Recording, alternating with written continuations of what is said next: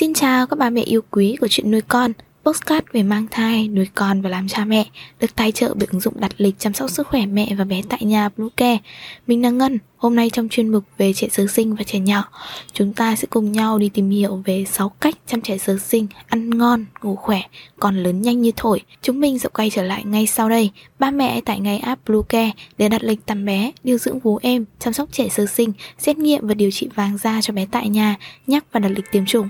Ngoài ra, Bluecare còn cung cấp các dịch vụ xét nghiệm níp lấy mẫu tại nhà, massage mẹ bầu, chăm sóc mẹ sau sinh, thông tắc tia sữa, hút sữa và rất nhiều dịch vụ y tế tại nhà khác. Truy cập website bluecare.vn hoặc hotline 24 trên 7 098 576 8181 để được tư vấn cụ thể các mẹ nhé. Đầu tiên là cho trẻ bú đúng cách. Sữa mẹ là nguồn dinh dưỡng giúp trẻ phát triển toàn diện trong 6 tháng đầu nên cho trẻ bú mẹ hoàn toàn, đồng thời tạo cữ thời gian nhất định cho bé bú sau mỗi 2 tiếng, mỗi lần bú từ 15 đến 20 phút. Có một số bé ham ngủ nhiều giờ trong một giấc thì mẹ có thể cho bé bú bù sau khi tỉnh dậy. Sau khi trẻ bú sữa no, nên bế dựng bé, áp vào ngực, dùng tay vỗ nhẹ sau lưng bé để bé ợ hơi. Động tác này giúp trẻ cảm thấy dễ chịu và không bị ọc sữa ra.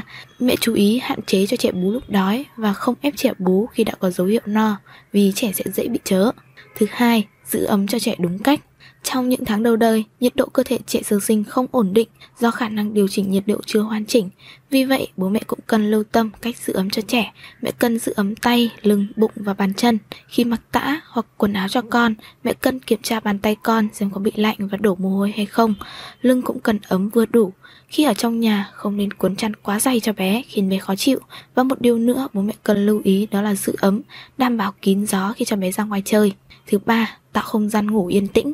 Môi trường bên ngoài tác động khá lớn đến chất lượng giấc ngủ. Dù là trẻ nhỏ hay người lớn thì cũng sẽ khó có được giấc ngủ ngon trong một không gian ồn ào hay nhiều tiếng động. Vì thế, để cải thiện tình trạng trẻ ngủ hay bị giật mình, hãy tạo môi trường ngủ yên tĩnh, sạch sẽ. Nôi của bé nên được đu đưa nhẹ nhàng, tránh quá mạnh ảnh hưởng đến não bộ của bé. Có thể mở nhạc êm nhẹ cho bé nghe để bé dễ ngủ hơn. Không để các món đồ xung quanh chỗ ngủ của bé như thú nhồi bông, đồ chơi bởi chúng có nguy cơ khiến trẻ bị nghẹt thở. Thứ tư, chăm sóc làn da. Làn da bé rất mỏng manh và dễ bị kích ứng, mẹ nên đảm bảo an toàn, không gây kích ứng da và không chứa hóa chất độc hại. Hãy chọn quần áo, khăn tã cho con bằng chất liệu cốt tông mềm mịn, tránh đồ có màu sắc sặc sỡ, mà nên chọn màu trắng, xám hay kem. Quần áo nên cắt mát để tránh cứa vào da của bé làm chảy xước. Các loại kem bôi, phấn rôm, sữa tắm đều phải lựa chọn sản phẩm rõ nguồn gốc an toàn. Ngoài ra nên thay tã thường xuyên, tránh để da bé tiếp xúc với tã ẩm quá lâu, dễ bị hăm tã, kích ứng và nổi mẩn. Thứ năm, bế ẵm đúng cách.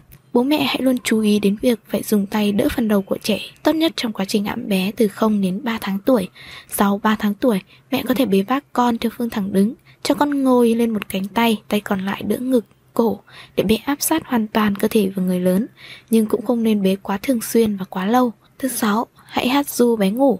Khoa học đã chứng minh đối với những đứa trẻ được nghe hát du thì kỹ năng nói và trí não sau này sẽ phát triển tốt hơn. Khi du cho trẻ thì các hệ thần kinh của trẻ sẽ hoạt động và xoa dịu bé để có thể đi vào giấc ngủ dễ hơn. Nếu mẹ không thể hát thì hãy bật một giai điệu của một bài hát du nhẹ nhàng hoặc bài nhạc cổ điển. Tuy nhiên, bố mẹ cũng cần tránh âm thanh quá lớn và bật ánh sáng nhẹ để tránh việc quá chói làm cho trẻ tỉnh táo. Còn một cách khác để giúp bé đi vào giấc ngủ tốt hơn là ẵm bé lên và đu đưa một cách nhẹ nhàng để bé có cảm giác an toàn khi ở bên mẹ. Hy vọng rằng những chia sẻ vừa rồi hữu ích với ba mẹ. Hãy ủng hộ chúng mình bằng cách đăng ký, theo dõi podcast của chuyện nuôi con trên các nền tảng như Spotify, Google Podcast, iTunes, YouTube, TikTok và Facebook nhé. Xin chào và hẹn gặp lại trong những số tiếp theo của chuyện nuôi con.